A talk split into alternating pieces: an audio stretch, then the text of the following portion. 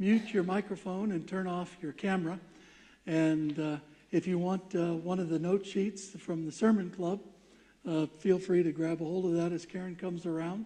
Uh, also, the first song we did today, uh, it's a brand new song that Karen and I wrote. Uh, so appreciate your feedback. If you like it or not, just come on up and let us know afterwards. and we'll also do it again in, a, in just a little bit. And so we're going to get ready to go on our live stream now. Just like to welcome everyone who's joining us for our live stream today. It's only one part of our service here at Chelsea Community Church with City Temple. If you want to be part of the whole thing via Zoom, drop us an email, or you can come visit us at Chelsea Community Church at 11 a.m. on Sunday mornings. If you have your Bibles with you, we're going to look at two places in the Gospel of John. First of all, John chapter 15, and then we'll go back to John chapter 2. Before we read, let's pray. Almighty God, thank you for your word. I thank you that it is trustworthy and true. And I pray, Lord God, that you would, by your Holy Spirit, speak to our hearts through your word to the glory of Jesus this day to help us to live faithfully as your followers. Lord, as we come to you, we continue to pray for Ukraine, asking for peace in Ukraine and Russia. We pray for those who have perished in the tornadoes in the United States. And we also pray for those suffering in Malawi and Mozambique and Madagascar uh, during, for the cyclone that's been going on there. Lord, have your mercy on them. Comfort and encourage people all across the world. And now, Lord, open our hearts and open our minds to receive all that you would speak to us today. And let your Holy Spirit rest on me to bring your word to your people today through Jesus Christ our Lord. Amen. In John 15, Jesus is, it's the night in which he's going to be betrayed. He's talking to his disciples uh, shortly before he's given up and, and arrested. And he says this I am the true vine, and my Father is the vine dresser. Every branch in me that does not bear fruit, he takes away. And every branch that does bear fruit, he prunes, that it may bear more fruit. Already you are clean because of the word that I have spoken to you. Abide in me, and I in you. As the branch cannot bear fruit by itself unless it abides in the vine, neither can you unless you abide in me. I am the vine, you are the branches. Whoever abides in me and I in him, he it is that bears much fruit. For apart from me, you can do nothing. If anyone does not abide in me, he is thrown away like a branch and withers, and the branches are gathered, thrown into the fire, and burned. If you abide in me and my words abide in you, ask whatever you wish, and it will be done for you. By this my Father is glorified that you bear much fruit and so prove to be my disciples. As the Father has loved me, so have I loved you. Abide in my love. If you keep my commandments, you will abide in my love, just as I have kept my Father's commandments and abide in his love. These things I have spoken to you, that your joy, my joy may be in you, and that your joy may be full. So, this is my commandment that you love one another as I have loved you. Greater love has no one than this, that someone lay down his life for his friends. You are my friends if you do what I command you. No longer do I call you servants, for the servant does not know what his master is doing. But I have called you friends, for all that I have heard from my Father I have made known to you. You did not chose, choose me, but I chose you and appointed you that you should go and bear fruit, and that your fruit should abide, so that whatever you ask the Father in my name, he may give it to you. These things I command you, so that you will love one another. And then to John chapter 2. On the third day, there was a wedding at Cana in Galilee, and the mother of Jesus was there. Jesus also was invited to the wedding with his disciples. When the wine ran out, the mother of Jesus said to him, They have no wine. And Jesus said to her, Woman, what does that have to do with me? My hour is not yet come. His mother said to the servants, Do whatever he tells you. Now there were six stone water jars there for the Jewish rites of purification, each holding 20 or 30 gallons. Jesus said to the servants, Fill the jars with water. And they filled them up to the brim. And he said to them, Now draw some out and take it to the master of the feast. So they took it.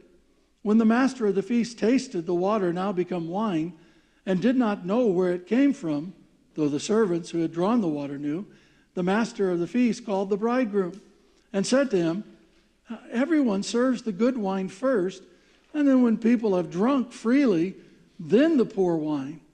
But you have kept the good wine until now. This is the first of the signs Jesus did at Cana in Galilee and manifested his glory, and his disciples believed in him. May God bless to us this reading from his holy word. You know, we think about cultures and how cultures are different, but we often don't think about how cultures are the same. You know, one of the things uh, that every culture around the world desires is to flourish. People want to flourish. People want to grow in a healthy way. They want to increase. They want to prosper. Not necessarily in a Western kind of understanding of prosperity, but they desire this flourishing. It's something that's just down deep in every single human being, in every single family, in every single group of people, this desire to flourish. And all the religions of the world, they have a vision for human flourishing. Every religious system has its own understanding of how we flourish as human beings. For example, in Buddhism, flourishing arises by uh, disassembling your unique fixed sense of self, your personal identity, and embracing this collective sense of a shared identity, compassion for other people, and a perspective that everything is constantly changing. And ultimately, one day, you know, your, your unique self is extinguished into the great uh, nirvana, the oneness of the universe. Or you can look at uh, Islam. Islam, once people want to flourish, but flourishing for Islam requires that you acknowledge the one true God and his particular prophet. And then you do certain things that this God has set forth for you. And you hope that at the end of your life, when you stand before God, you happen to have done more good deeds than bad deeds. But of course, you don't really know this until you stand before God. So you can think you're going to paradise and discover yourself in a very hot place that's not Hawaii. You know, so you don't know about it. In secular humanism and atheism, you know, they want to flourish as well. They haven't denied flourishing. And for many people in that system, the flourishing is about creating a, a caring and compassionate society and maybe become caring and compassionate human beings, not realizing that that quest, that desire, often has come from the fact of the Christian basis of a lot of the things that we do and a lot of things that we say. All human beings want to flourish. And they try their best to create systems to help us to flourish, whether it's religious systems or societal systems. But the problem is that all human systems designed to make us flourish ultimately fail. They will not succeed. They cannot succeed. They cannot succeed because they fail to account for the enemies of human flourishing, according to the Bible, which is sin, the wrongdoing of human beings, the power of the demonic, of Satan, of evil that's present in the world, and the power of the world, the world systems that try to force you into their mold more than they try to promote your own flourishing. And if you don't account for sin, and you don't account for Satan, and you don't account for the power of the world, flourishing will always be undermined. They'll be undermined by human sinfulness. It will be undermined by the systems of the world around us. I mean, just think government.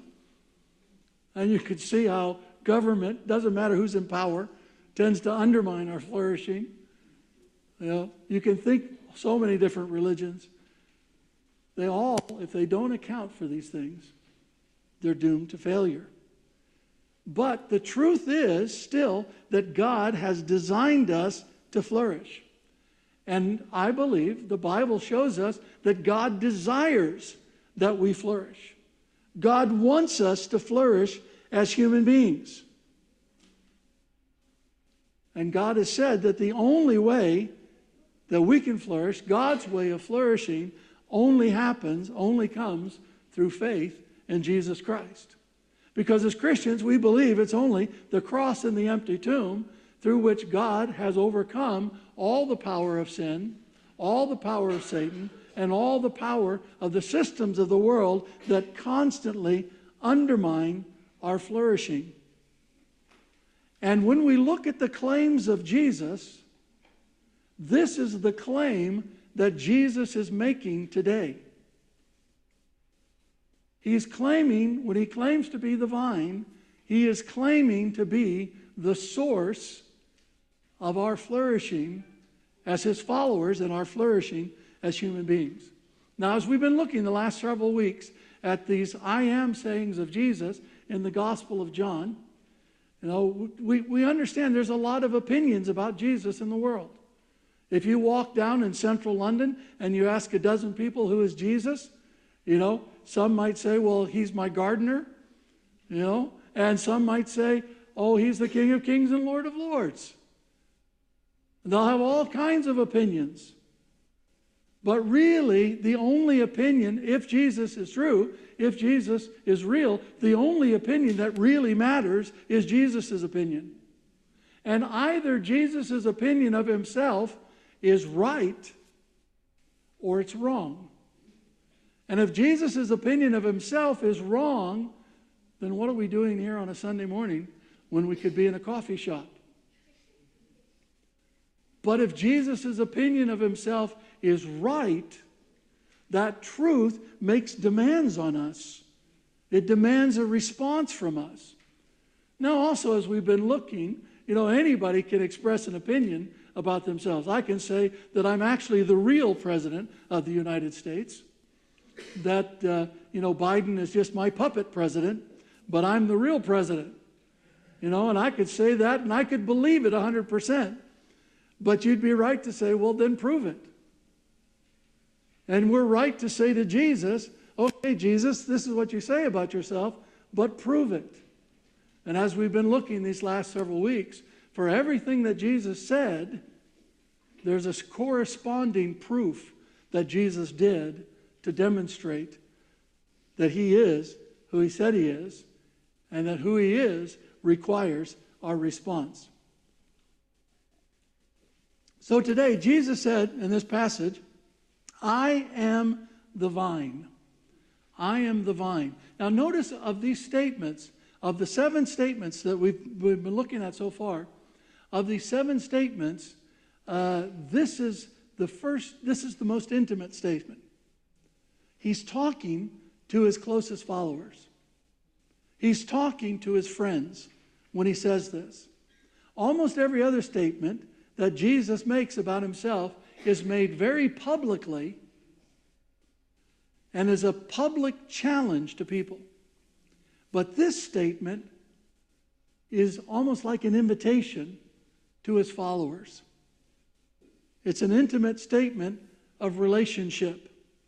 And the statement reveals a relational interplay between Jesus and the Father, God, and Jesus, the Son, and his followers, us. And there's a dynamic that is going on there, a relational dynamic that is happening. And Jesus uses an analogy that they all would be quite familiar with the analogy of the grapevine. God uses it many times to describe Israel in the Old Testament and how God has tended Israel. But in this case, Jesus is saying, I am the vine. In other words, he's claiming to be the embodiment and the fulfillment of all God's promises to Israel. He's saying it's all in Him. It all comes to pass in Him. It all comes to fulfillment in Him. It's just like uh, Paul said in 2 Corinthians chapter 1 For all the promises of God find their yes in Jesus. That is why it is through Him that we utter our amen to God for His glory. So that's the overall thing that Jesus is saying here. He says, I am the vine. And notice, unlike all the other statements, he expresses it in two related but slightly different ways. He says it twice. First of all, he says, I am the true vine, and my Father is the vine dresser. I am the true vine, and my Father is the vine dresser. By the true vine, Jesus is saying that he himself, not Israel, is the source of life, sustenance, fruitfulness, and identity for all God's people. Up until Jesus, if you wanted to really experience identity, have a new identity, have life, have God's blessing, you had to be part of Israel. You had to be Jewish. But all of a sudden, Jesus says, No, now all of this is fulfilled in me. Because I, Jesus says, am the true vine. And then he says, and the Father is the vine dresser. He's reminding his followers that God is the sovereign Lord, that God is the one who is in charge, that God is one looking over him as the vine and all of his followers and the whole situation, the whole relationship. And he says that the Father will clear away every branch does, that does not bear fruit. This indicates a branch that's not really connected to the vine like debris. You know, if you go out in a vineyard and you walk through the vineyard, you'll notice from time to time that there are branches that come loose, that can't bear fruit, that kind of just hang there in the vine, but there's no life in it. And he says, Well, God's going to take those, uh, the Father just takes those out.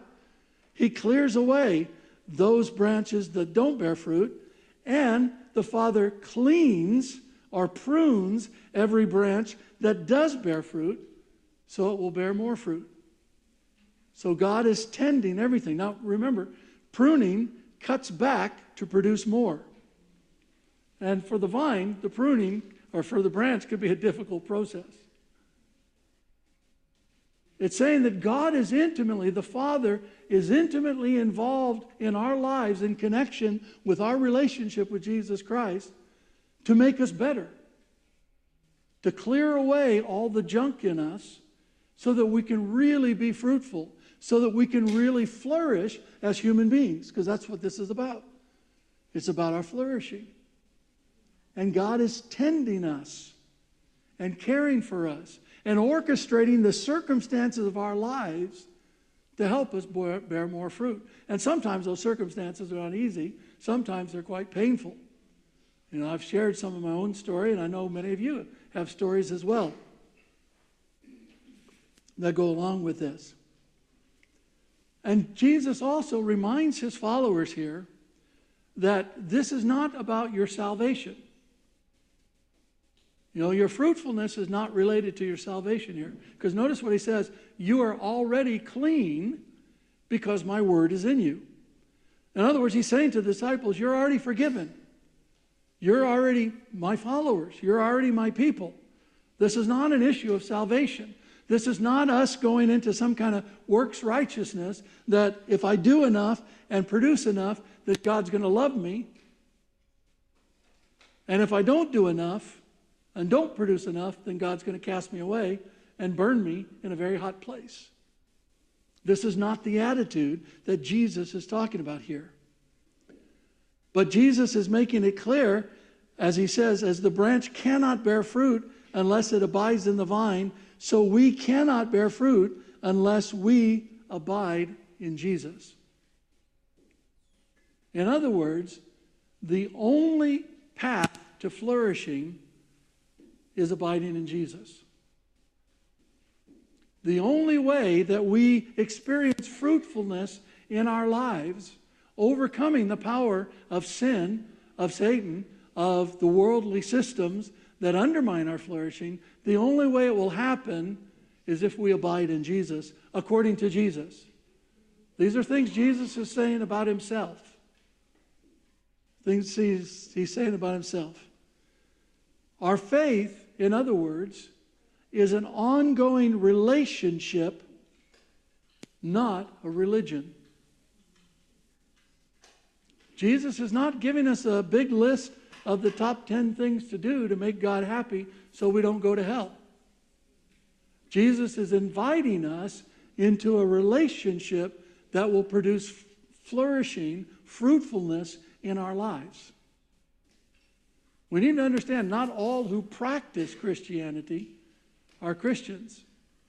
There's a lot of people in the world today who do a lot of stuff and they do a lot of Christian stuff. And some people do it well. Some people do it extremely well because they're extremely talented. And some people can make a lot of money doing the Christian stuff really well because they're extremely talented. But that doesn't mean that they're flourishing. That doesn't mean they're fruitful. That doesn't mean they're connected to the vine just because they do stuff. That's all. I am the true vine, and my Father is the vine dresser. Then he goes on to say another thing. And notice that the first one is Jesus and his Father. And now he goes on to say the second one, which is Jesus and the followers. I am the vine, you are the branches. I am the vine, you are the branches. Jesus, abiding in Jesus, and Jesus abiding in us is the essence of our faith as Christians. This is the center of the Christian life. When we become Christians, the Spirit of God, Jesus unites himself with us and abides in us and leads us to abide in him. And really, you could summarize the Christian life with this phrase from Jesus Abide in me, and I abide in you. That's what it's all about. It's what it's all about. It's not about knowing how to read the Bible right. It's not about knowing how to pray right. It's not about worshiping with your hands raised or worshiping and dancing. All those things are good. All those things are important. But that's not the essence of your Christian life. The essence is you abide in Jesus and Jesus abides in you. That's the center of who we are. And Jesus promises that whoever abides in Jesus and Jesus in them will bear much fruit. Again, this is not about will do a lot of good things. They will bear fruit. And it's important to understand this is a natural process when we abide in Jesus and Jesus abides in us. It's something that happens naturally, supernaturally, not something that we necessarily have to work for, that we have to produce on our own. I mean, you think about that. You know, when's the last time you ever walked into an apple orchard, for example, and saw the, you know, heard an apple tree go, ah, ding, and see apples? Doesn't happen. Doesn't happen. Because the fruit comes naturally as a product of the tree. The fruit comes naturally as a product of the vine whoever is connected to Jesus and Jesus in them will flourish quite naturally. But apart from Jesus, we can do nothing. Without him, we don't have any control, any possibility of flourishing. And anyone who does not abide in Jesus, according to Jesus, is not a Christian, a follower, a disciple by definition. He says it's thrown away like a dead branch and withers only to be burned in the fire. It's the image of a branch. It, it could have leaves on it, it could seem to be alive, but it's disconnected from the vine. And once a branch is disconnected from the vine, there's no hope for it. You can't paste it back on, it will eventually die. But Jesus says, if you abide in him and his words abide in you, then you can pray with power.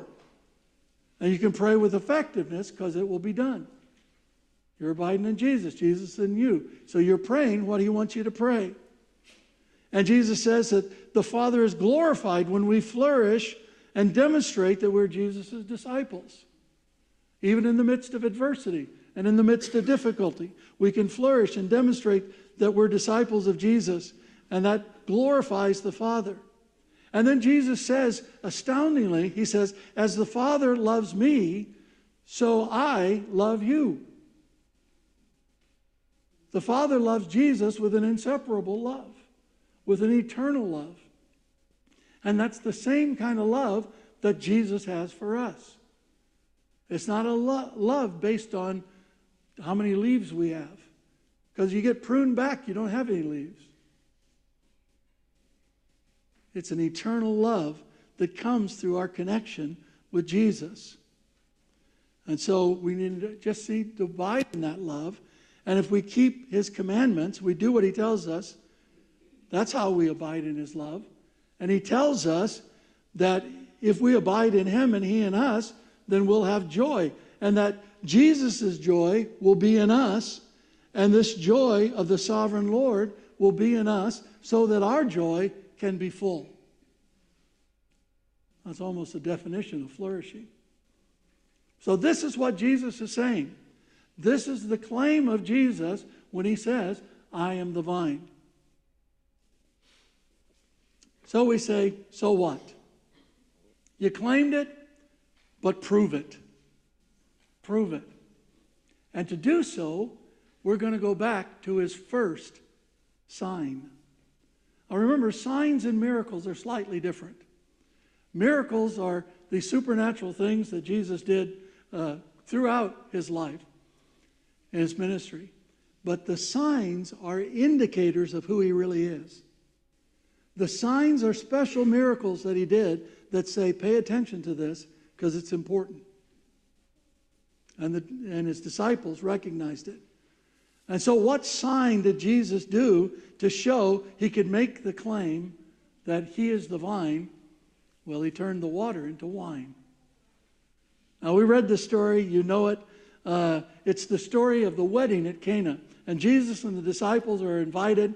And it's important to understand that in the, uh, the Middle East at that time, and still true today, weddings were uh, celebrations of human flourishing.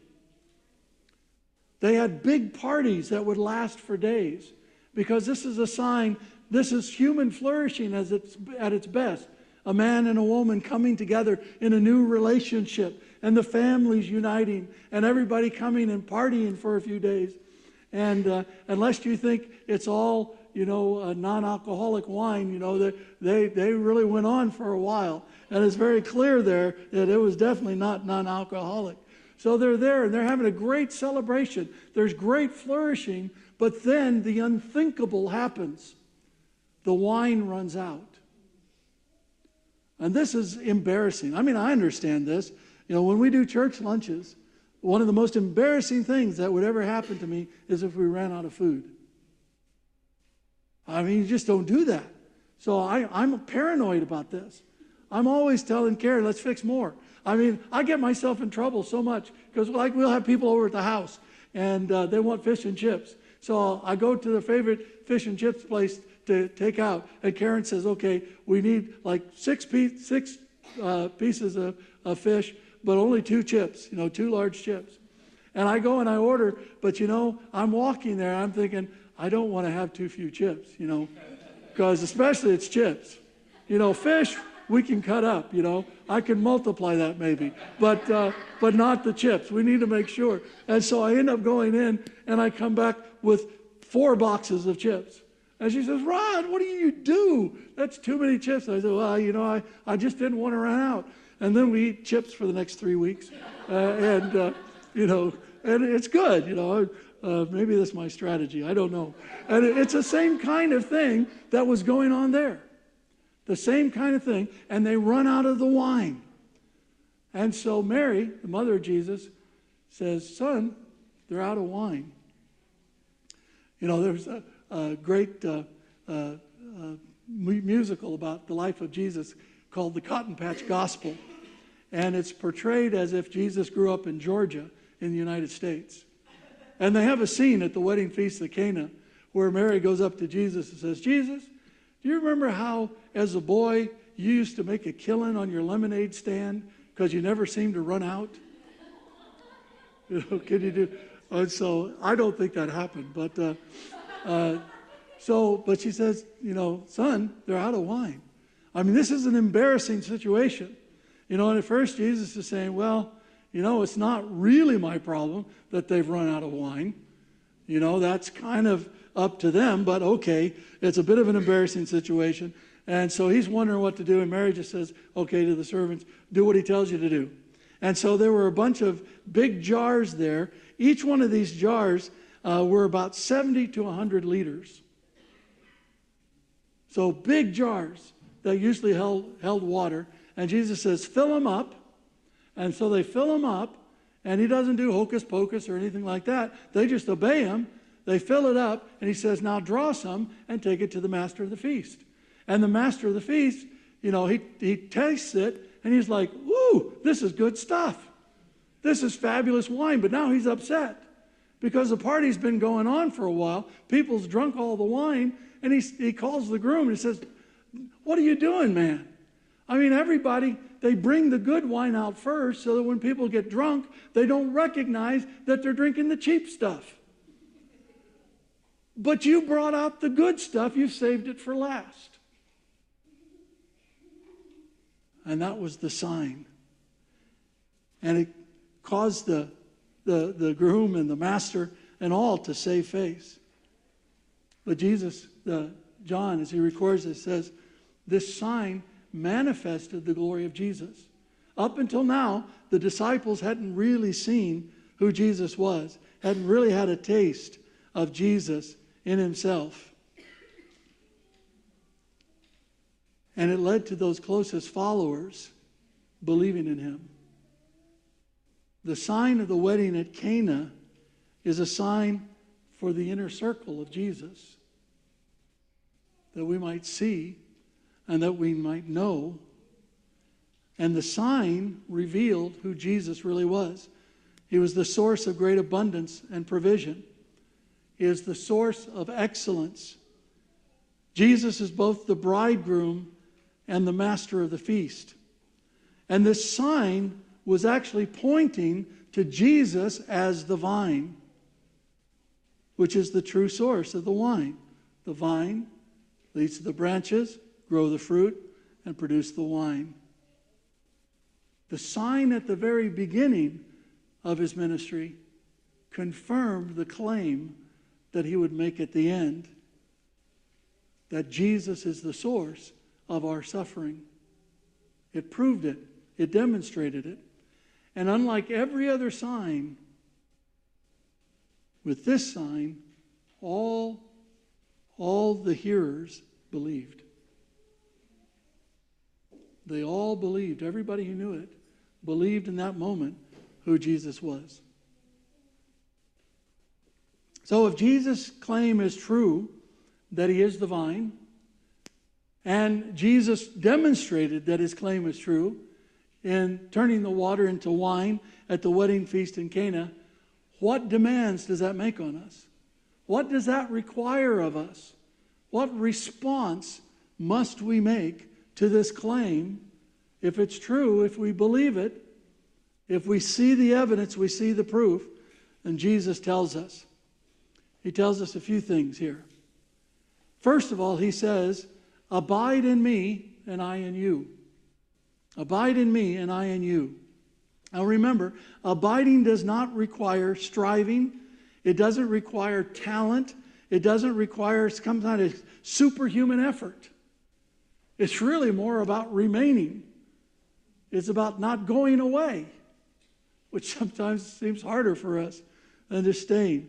It means to remain in the closest possible relationship when you abide with someone. It means to remain actively connected and continuously connected with someone. You don't go apart, you don't separate yourselves. It means for Jesus in this statement to draw your life and your growth and your sense of flourishing from your relationship with Jesus as the vine and you as one of the branches. It means that you will produce fruit from your connection with Jesus. You will flourish from your connection with Jesus rather naturally. Again, it's a natural byproduct of your connection. not the result of your effort. When Jesus says, Abide in me and I in you, it's not a works thing. Jesus did all the work to make this necessary. It's important for us to understand that. And it means that we need to submit to pruning. When we abide in Jesus, that means we will go through some difficult circumstances. That means sometimes it will be painful. That means sometimes if the person sitting next to you is irritating the heck out of you, it could be by design from God the Father to prune you in some way. And it's not pleasant and it's not comfortable, but it's necessary for us to flourish. And this also means that we have to believe Jesus' promise to abide in us. We need to remain alert and sensitive to Jesus' presence in our lives. He's there all the time, even if you don't feel him, even if you don't know him, even if you don't recognize him there. He's there all the time. And you need to practice his presence. Just like Brother Lawrence in his book, the Practicing the Presence of God, the practice of the presence of God. You know, he, he said, I, you know, I can even, when I'm washing dishes, feel God's presence and connect with him. And that's the kind of thing that we're talking about. It, it happens in, even in a marriage relationship. Like, like for an example, I noticed uh, a lot of years ago, Karen loves mushrooms. I tolerate them. But if I go out to eat somewhere and Karen is not with me, I find that I have a really strange habit of ordering mushrooms. And I'm like, why would I order mushrooms? It's because of that connection somehow. I don't know. I don't know. So he says, Abide in me, and I in you. And then he says a second thing here. He says, Abide in my love. Abide in my love. Same kind of thing, same verb here, abide. But what does it mean to abide in his love? Well, first, it means that you must believe, have faith that Jesus loves you just as the Father loves Jesus. Now, I talk to Christians all the time who are like, oh, God doesn't love me. Oh, God loves this person better than me. That's not true. If you're in Christ, God loves you. God loves you with all the passion of his being. That doesn't change that does not diminish. But it also means that we must keep Jesus' commandments just as Jesus kept the Father's commandment. You know, a lot of people today seem to think, well, I'm going to abide in God's love, and that means that I be, need to be nice to everybody. That means that I need to embrace people no matter what they do. That's not what he says. If you abide in the love of Jesus, you keep his commandments. You do what he says to do as revealed in His Word. It's there, it's clear. He spoke it. And us, in essence, it means that we need to live as Jesus lived. Like John said later on in 1 John chapter 2 whoever says he abides in Jesus ought to walk in the same way in which he walked. You live your life as Jesus would live if he were you. That's the challenge. And then Jesus said a third thing here, a third way that we respond, which we like the first two, but the third one gets tough. Love one another as Jesus loved us. You see, you cannot abide in Jesus in isolation. That's the death of the vine. If you're connected with the vine, you're also connected with the other branches. There's no sense of, well, I'm on the end of the vine and I'm this little branch out here, and I, I, I don't have anything to do with the rest of the vine. That's not true. If you're connected to the vine, you're connected to the whole thing. It's all together, and you're connected to all the other branches. And so, to love one another, what, what do we need to do? We need to lay down our lives for each other. Now, a lot of us find that quite easy because we say, well, I'd be willing to die for my friend. But the question is not really, will you willing to die, but are you willing to live for them? I've heard a lot of parents over the years say, I would die for my children. And I say, yeah, but are you willing to live for your children? Because your children need parents who would live for them, not just parents who will die for them. Well, I would die for Jesus. Well, that's great. Are you ready to live for him now in your relationships in the church? That's laying our lives down. And it also means that we have to do what Jesus commands, especially in the context of our relationships. And we love one another as Jesus loved us as we pay attention to what Jesus is doing and what Jesus is revealing as his friend and the friend of one another. And we follow that and we do that. And the fourth way, the fourth requirement, demand that this makes on us, we abide in Jesus and Jesus abides in us. We abide in his love. We love one another as Jesus loved us. And we must remember that we did not choose Jesus, but that Jesus chose us. Jesus chose you. You didn't choose him, he chose you. You might have thought, I raised my hand, I walked up to the altar, I did this. That wasn't you choosing Jesus, that was Jesus choosing you and drawing you and calling you. And uh, notice what he says. Jesus doesn't say, Well, just remember that you didn't choose me, I chose you, full stop. He says, I chose you and appointed you to bear fruit. I chose you and appointed you to flourish. I chose you and appointed you to thrive. I chose you and appointed you to live life fully. That is our appointment. That is our destiny. That is our calling. And it's a fruit that will abide, Jesus promises. And it's a fruit that will lead to and even stem from answered prayer in the name of Jesus. Jesus claimed, I am the vine. He demonstrated it at the turning the water into wine. And he commands us, he requires us, if we believe, to respond by abiding in him, abiding in his love, loving one another, and remembering that we have been chosen to flourish. Abiding in Christ is the key. Abiding in Christ is the invitation. Abiding in Christ is the promise that Jesus gives to each one of us. Will you believe? And will you respond?